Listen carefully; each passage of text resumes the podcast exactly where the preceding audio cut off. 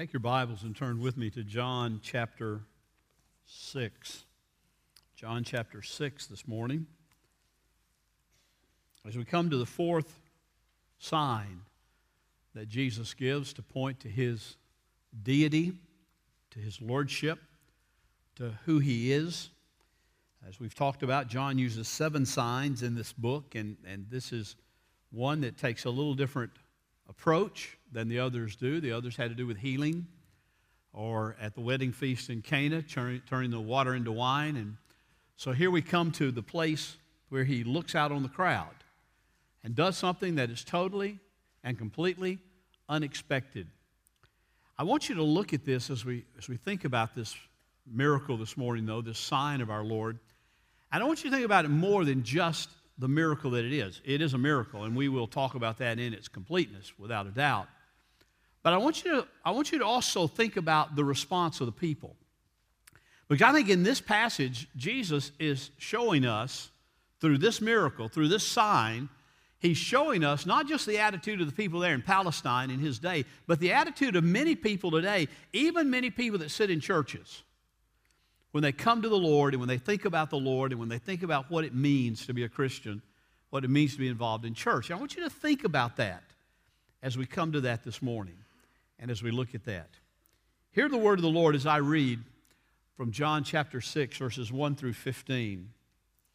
And after these things, Jesus went away to the other side of the Sea of Galilee or Tiberias. Now, the indication here is that he's going away with his disciples to just try to get away from everything for a while, to kind of retreat with them.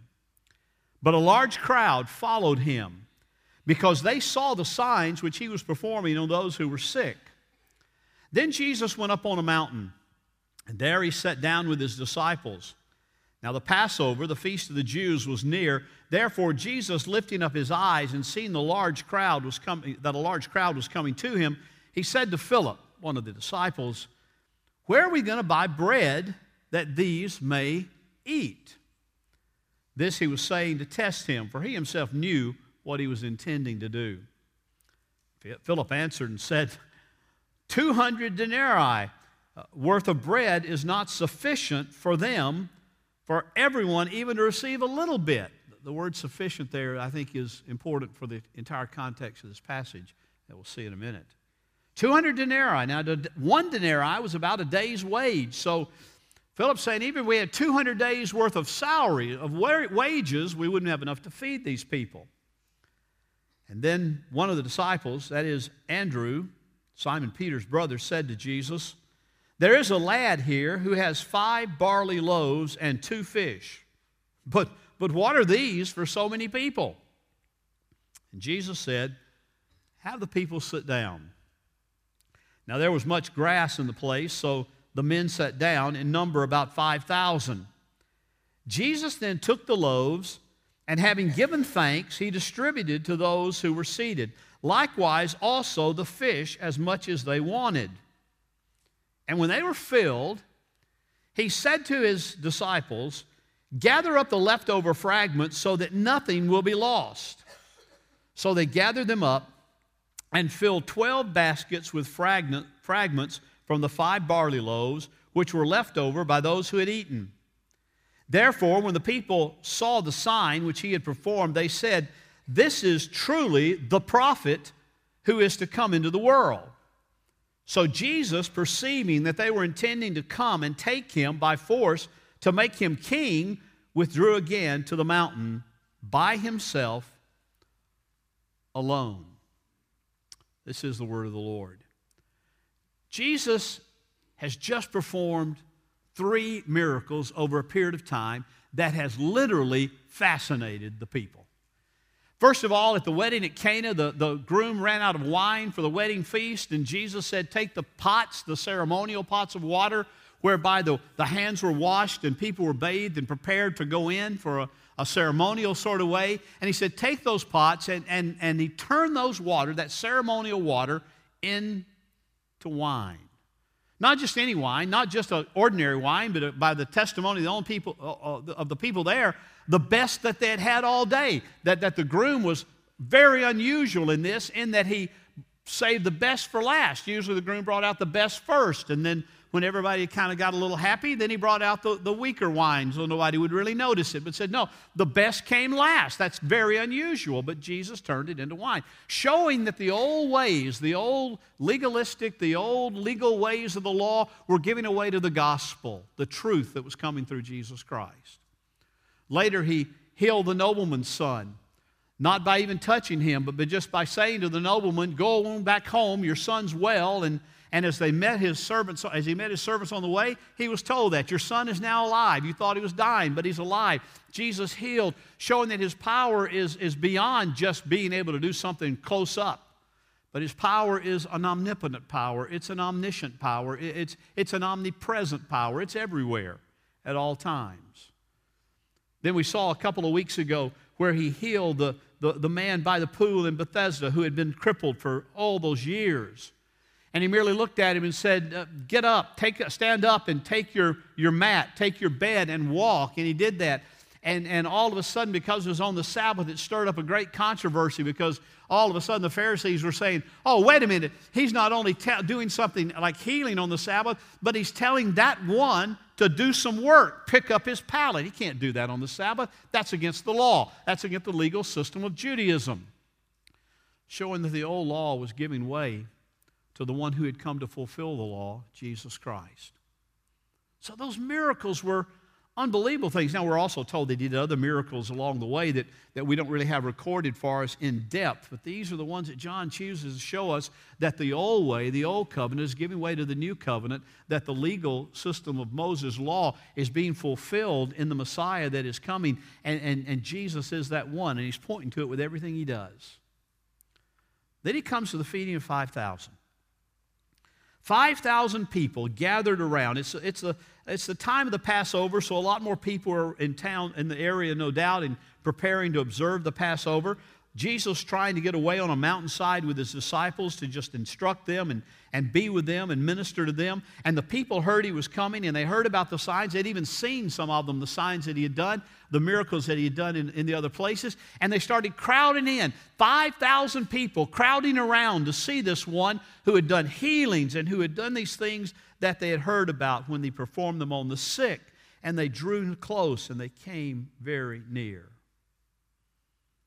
When they got close by, Jesus looked out at them and said, Well,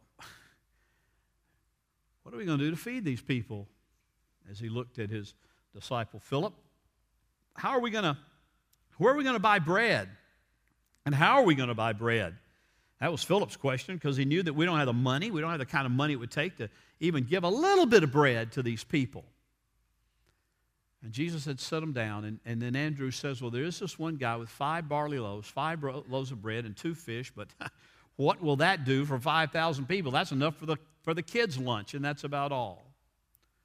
And Jesus began to, to pray. He gave thanks, and he began to distribute it with his disciples going among the people. And all of a sudden, the people began to eat. And they ate of bread and they ate of fish until they were filled. And then he said to his disciples, Go out and, and gather up everything that's left. And there were 12 baskets left over. And they brought them back and brought them to Jesus. And here was all of this stuff. None of it wasted, all of it preserved out of five barley loaves and two little fish. Now, I know that there are some in higher criticism who'll say, well, you know, what really happened that day was that that uh, uh, everybody had their lunch with them, but they didn't want to have to share it with anybody, so they kind of hid it and they put it under their cloaks and they, they kept it hid away and they weren't going to let anybody see what they had, afraid Jesus would say to them, Why don't you share that with your neighbor? And they had what they wanted and they weren't going to share that. But yet, when this one little boy, you know, just a little lad, uh, was so generous and so kind that he said to Jesus, Here are my five loaves, and here's my two fish. Here, take these, and, and, and, and you can use them. Then they all said, Oh, well, we're so embarrassed that this kid did that. We'll take out our food. And everybody took out their food and they began to eat. And oh, what a miracle that was that Jesus got people to get their lunch out and eat their own lunch. Isn't that a miracle? That's not what happened. There are several things you see in this miracle here that are vitally important to understand about Jesus. First of all, I want you to see that this is the only miracle that is recorded in all four of the Gospels, apart from the resurrection, apart from the, the crucifixion of Christ, but the miracles in his ministry. The only one that all four Gospel writers choose to zero in and say, this is important. We've talked about how the, the writers are writing from different perspectives. They're seeing different things. They've, you know, it's kind of like four people who would see a, a car wreck, they would give a different description of what took place. They're, they're looking at it from their perspective, out through their eyes, Matthew and Mark and Luke and John in different ways, but they're all reporting the same thing. But on this miracle, everybody thought it was important that we say, this is what took place on the hillside in Tiberias when Jesus fed 5,000 people. And it wasn't about him getting people to get their lunches out from under their cloaks and feed them. But rather, the first thing we see in this miracle, I think, is we see something about Christ's almighty power. We see something about his omnipotence. We see something about his deity that comes forth very strong and very clear that here is one who can take and create out of nothing something. It's the same creative power that took place in the book of Genesis in Genesis 1 1 when God spoke and said, Let there be light, and there was light. And He said, Let, the, let all of this happen. And all that was, was, was created on that day was, was created because of His spoken word. And we're told in the scripture that Jesus is the Word who was there with God in the beginning with God, and all things were created by Him and through Him and for Him. And He was there. He was creating alongside the Father, the Godhead creating together. And this one, Jesus Christ, is also one who has absolute, omnipotent, complete, mighty, almighty power. And He creates from nothing. He, he calls forth to existence that which did not exist before. That's the essence of this miracle that John wants us to see and that Matthew, Mark, and Luke want us to see. That here is one who comes from the Father, who is one with the Father. Here is the one who has been promised for generations, is the Messiah, and he has come, and now he's showing his creative power, even in feeding 5,000 people and having all this bread left over to fill 12 baskets after the situation has taken place.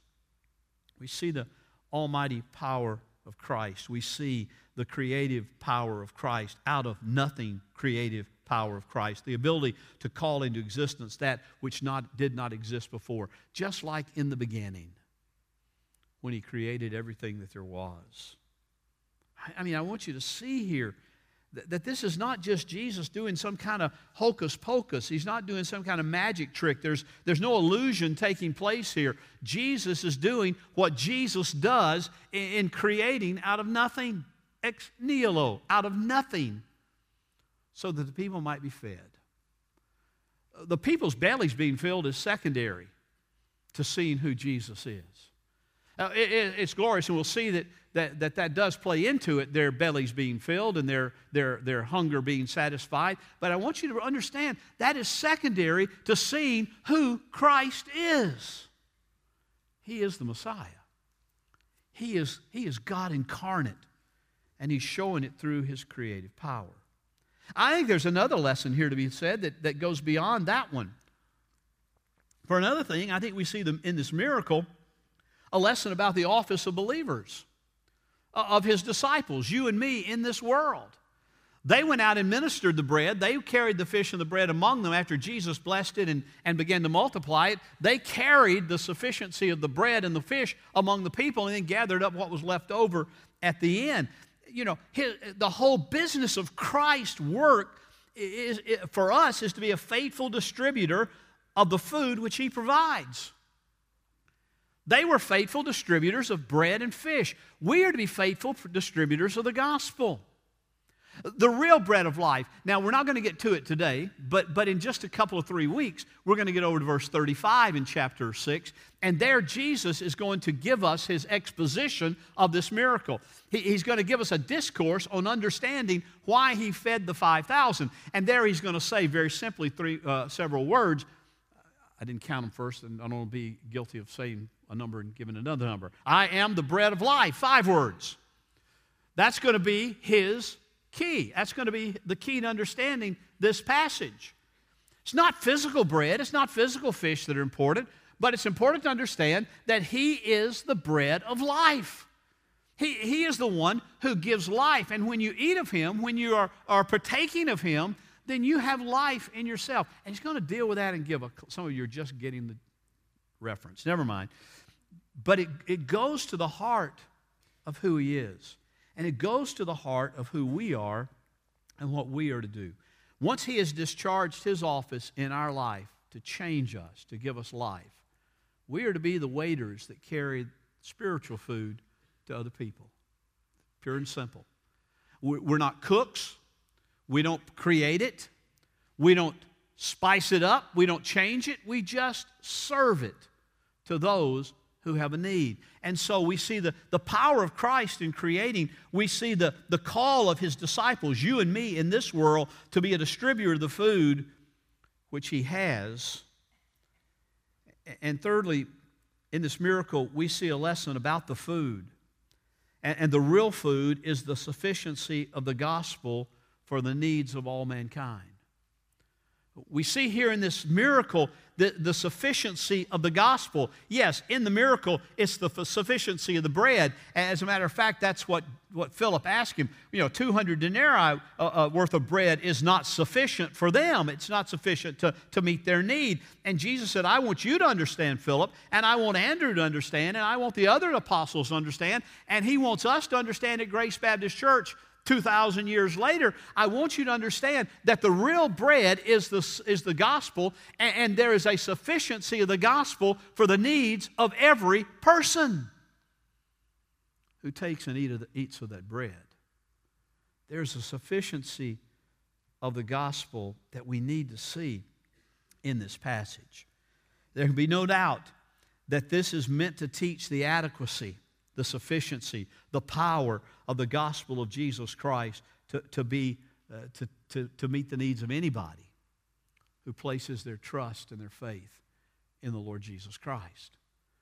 He does it with bread and fish, He does it with physical bellies, but He does it so that we might see that sufficiency. Carried by faithful messengers, it feeds and supplies all ranks and all classes. It's, it's like what Paul said in 1 Corinthians 1.18. He said, the preaching of the cross is to those who perish foolishness, but to us who are saved, it is the power of God. And this bread represents the power of God in the gospel, sufficient for the needs of all. But I want you to notice in, in verse 2 and in verse 15, not just the miracle itself, not just the, the power of Christ, but I want you to see the attitudes of the people. Because it's very important. We live in a day, which you've probably heard me express before, we live in a day where there's a desperate need in our churches to have a gospel centered, a Christ centered message rather than a Bible Belt religion. Okay? Because Bible Belt Christianity is based on legalism, it's, it's based on what I can do, it's based on, on meism, if you will. And Christianity, gospel centered Christianity, is not what would Jesus do, but is what has Jesus done in the cross and in his resurrection. What has he done in the gospel? And what is it that we are to take to the world to hear? It's not what I can do, it's what Christ has done. And that's the question we have to ask. Well, these people, they come along, and in verse 2 it says, A large crowd followed him. Why did they follow him? Because they saw the signs he was performing. They, they saw that he was healing the sick and, and the lame, and, and they, they, they wanted to get in on the fun. They wanted to get in on the excitement. And boy, did they. Can you imagine what it would have been like to be sitting on that grass and, and been fed by five loaves of bread and two fish? I mean, that, would have been excitement beyond words. It would have been, I mean, I just would imagine that the people would have been almost in, a, in a frenzy over what was taking place. And this man can do it. And you know, if he were our king and we got rid of all these Romans around here, he could do this every day. We wouldn't have to work. We wouldn't have to squander. We wouldn't have to, we wouldn't have to be poor. I mean, I mean, somebody that can feed 5,000 people with five bar, uh, loaves of bread and two barley, uh, two fish, five barley loaves and two fish. I mean, that kind of man, he can just stand up as our king and say, eat, enjoy. What do you want? You want this? Have this. I mean, it'd be almost like a smorgasbord. Just take what you want and go on your way. Wait a minute. That, that sounds like 21st century churchianity, doesn't it? That sounds like a lot of what's going on today. It says in verse 15 So Jesus, perceiving that they were intending to come and take him by force to make him king, withdrew to the mountain again. You, you see, verse 15 shows the difference. It, it really does point to the difference between religion and the gospel. But between what it means to be religious and what it means to be uh, to sort of have that Bible Belt religion and, and what it means to have the gospel message and believe in true Christianity, the gospel of Christ. It, it, it really does. Because you see, in this verse, you, you find very quickly that the people's attitude was all about them. It's all about me. I, I want my belly filled.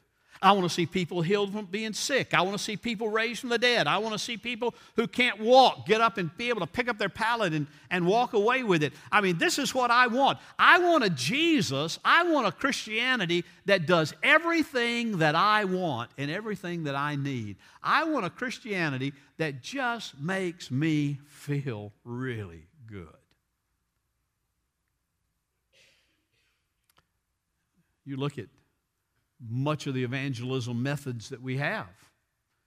What are they focused on? They're, they're, well, oh, they throw Jesus in to some degree, but they're focused on hey, here's what it can be for you. You come to Jesus and all your problems will be solved. I've heard people say that. You come to Jesus and you'll have great peace and you'll have great joy and you'll have happiness. And, and, and some you go so far to say if you come to Jesus and you really trust Him, you'll be healthy and wealthy and wise for the rest of your life. And the wise really doesn't matter, just healthy and wealthy. That's what these people wanted. He said, Lord, we, we want you to be our king. We want to take you away and we want to set you on the throne. And then tomorrow you can give us not just loaves of fish and, and, and not just loaves of bread and fish, but tomorrow you can give us something far better. And we'll feast and we'll enjoy and we'll love it as long as you keep doing it. See, Religion is all about me. The gospel is all about Jesus. Because you see, when it came to the point where he's about to go to the cross, it would come to the point where he's really saying some hard things. The people back away and they say, No, no, crucify him, crucify him, give us Barabbas. We don't want him anymore. He's no longer feeding us, he's no longer doing the, the wowing things for us. We, we're not entertained anymore. Give us Barabbas and crucify Jesus. We're done with him. Christianity is about Him. It's about us focusing on Him and seeing His glory and trusting in Him, not trusting in ourselves, not just seeing what we can get out of it. Because you see, a step further, that Bible Belt religion, for the most part, just this idea of just religion over Christianity or apart from Christianity, is really sees Jesus as a means to an end. I come to Jesus so that I can get here. Even if it's, I want to, when I die, I don't want to go to hell. I want to go to heaven. So I realize that Jesus said he's the only way to heaven. So here's what I want to do Jesus, I want to come to you because I want to go to heaven when I die, but, but don't make any demands on my life now. Just give me good stuff. Just, just give me good stuff and, and, and, and take me to heaven when I die, and everything will be great. You and I'll be great. That's, that's religion. Sees Jesus as an end. The gospel, Christianity, recognizes that Jesus is the end. He, he's the beginning, He's the end, He's everything. It's like the Apostle Paul saying in, in Philippians chapter 3, verse 10, when he says, Listen, here's my, ba- here's my passion in life. Here's my goal in life. Now, here's a man who's started churches, who's done evangelism, who's done missions like nobody else in the history of the church. He's seen multitudes and multitudes come to faith in Christ. And boy, that's important. That's great. But here's what he says to the Philippian Christians 20 years after his salvation. This is what he says is his driving desire in life that I may know him Christ. That I may know him and the power of his resurrection, that I may know the fellowship of his sufferings, that I may be conformed even to his death. I, this matter of Christianity, evangelism, missions are all important and they're all necessary and they're all a part of taking the fragments, taking the bread, taking the gospel to our world, and we're called to do that. But my friend, we will never do that if we see that as the end. We'll only do that when we see knowing Jesus Christ and knowing him alone as what we're on this earth for. And all that other will flow out of that. Missions will flow out of that. Evangelism will flow out of that. True worship will flow out of that. That I may know him.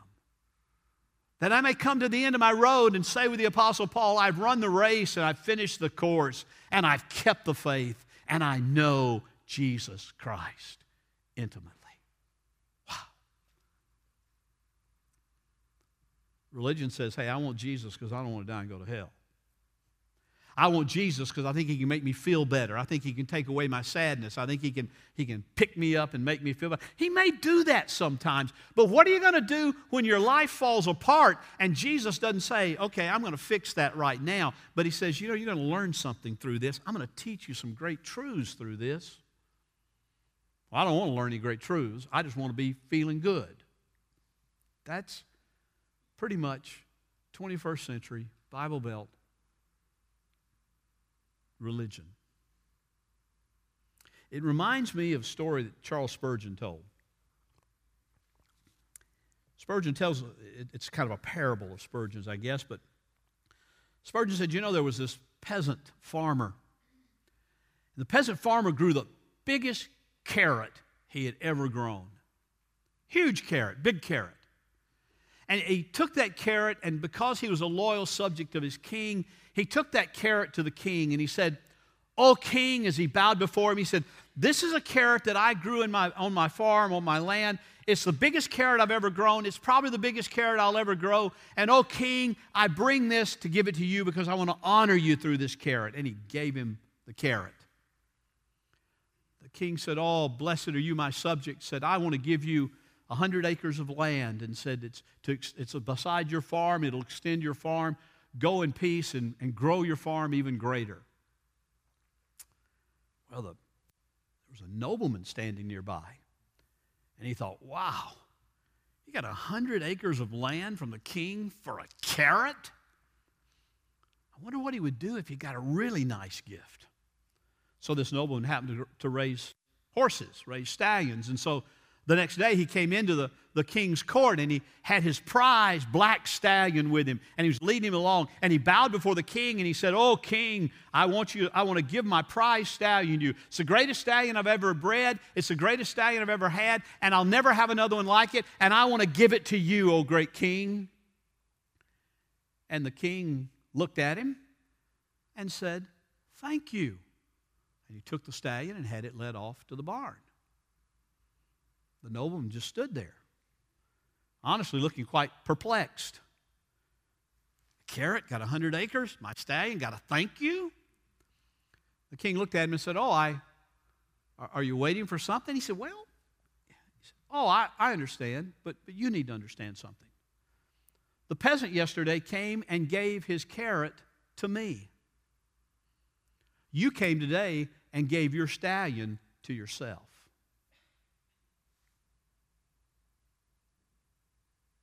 Now, think about that. Why do we come to Christ? Why do we serve Christ? Why do we worship Christ? Why do we bow before Him? Is it because we really just want to offer unto Him praise and glory and honor, and He's the end of it all? And, and if there's nothing else, if, if nothing else happens and given to us, then we will rejoice because we know Him? Or do we come and give because as some would tell us, if you give $100, you're going to get 1000 back. You know, if you sow a seed of $1,000, you're going to get 100000 back. If you're, if, you're, if, you're, if, you're, if you're sly and you're coy and you play it just right and look sincere and, and come and you give to God, whatever, whatever you give to God, man, God's gonna, God's gonna give it back to you a bunch more. So the more you bring, the better it is. I've heard preachers make try to build their budgets on that.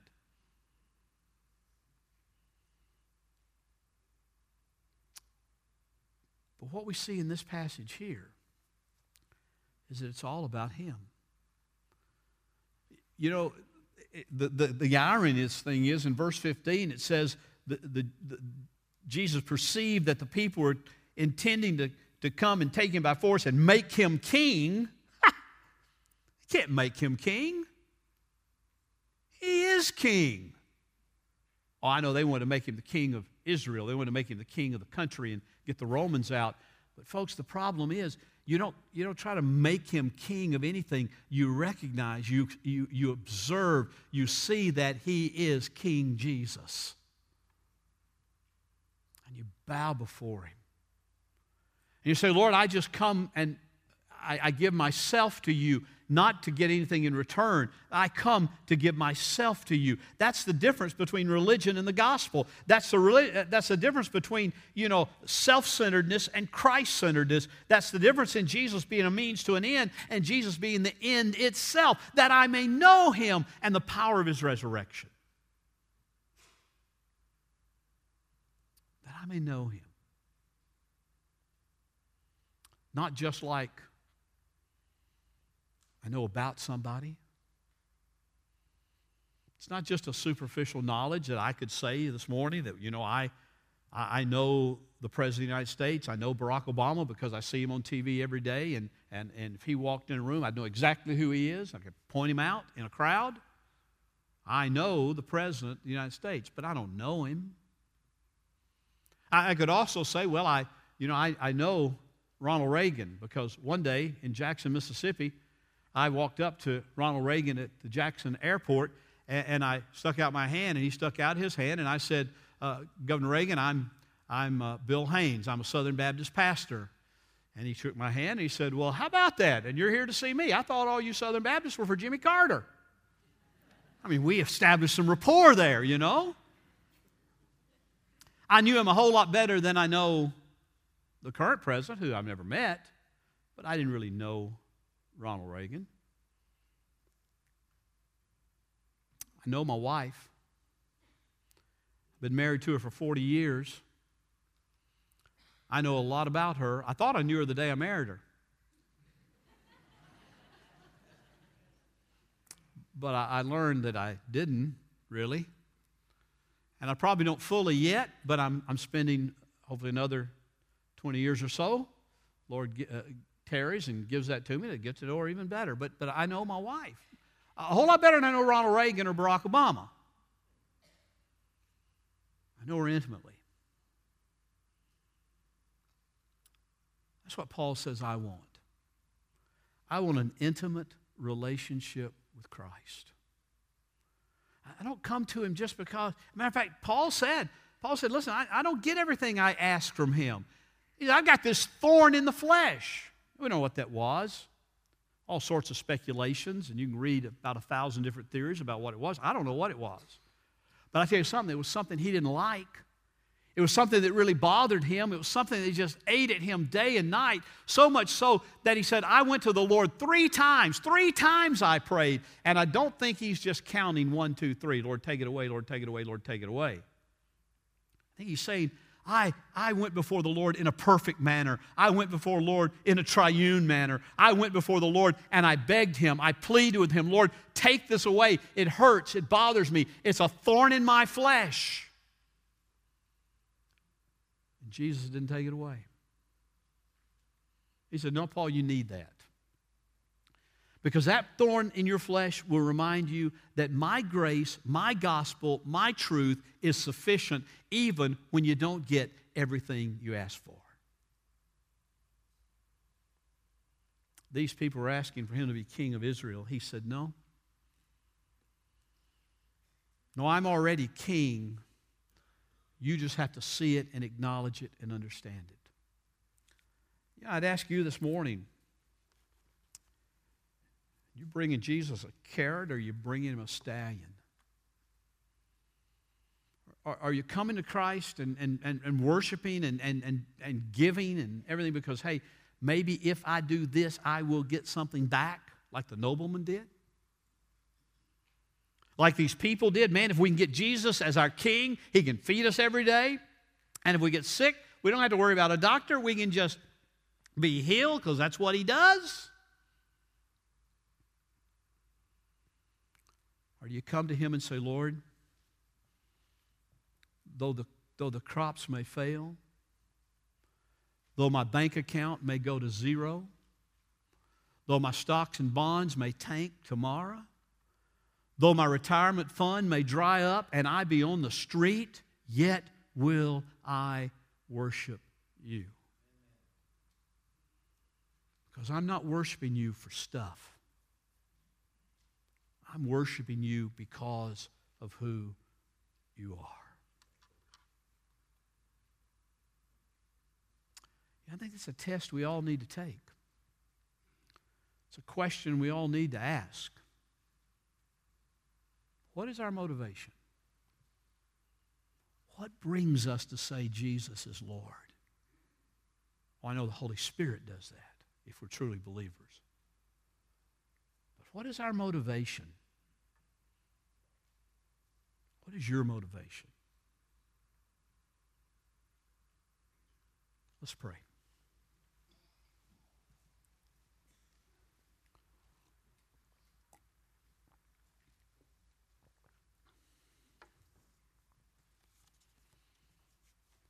What a miracle, Lord. It would have kind of been fun to have been there in the midst of that crowd and, and seen it all take place. But Lord, I know that if I'd been there, I would have been the first in the line to try to get you to be king so you could keep on feeding me.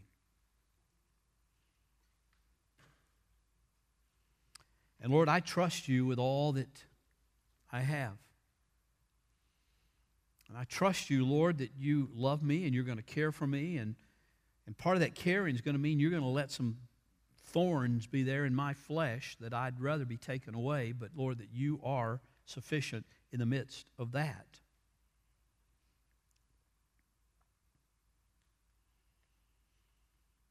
Father, teach us.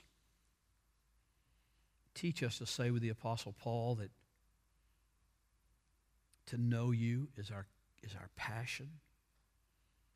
To know Him, to know you and the power of your resurrection in our own life every day, to live in obedience to your truth. Not legalistically, but gratitudinally, gratefully.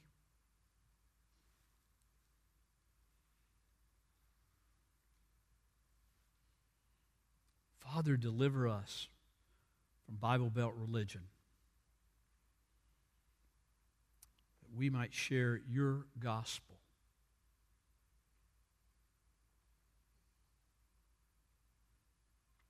Father, speak to us this morning by your word and by your Holy Spirit.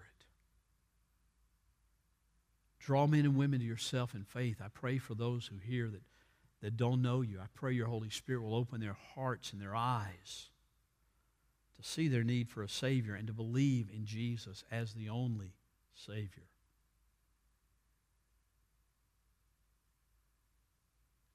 Be glorified, Father. Be glorified. We rest and we trust in the cross of Christ. We glory, we boast, we brag in the cross of Christ and nothing else. For we pray in Jesus' name. Amen.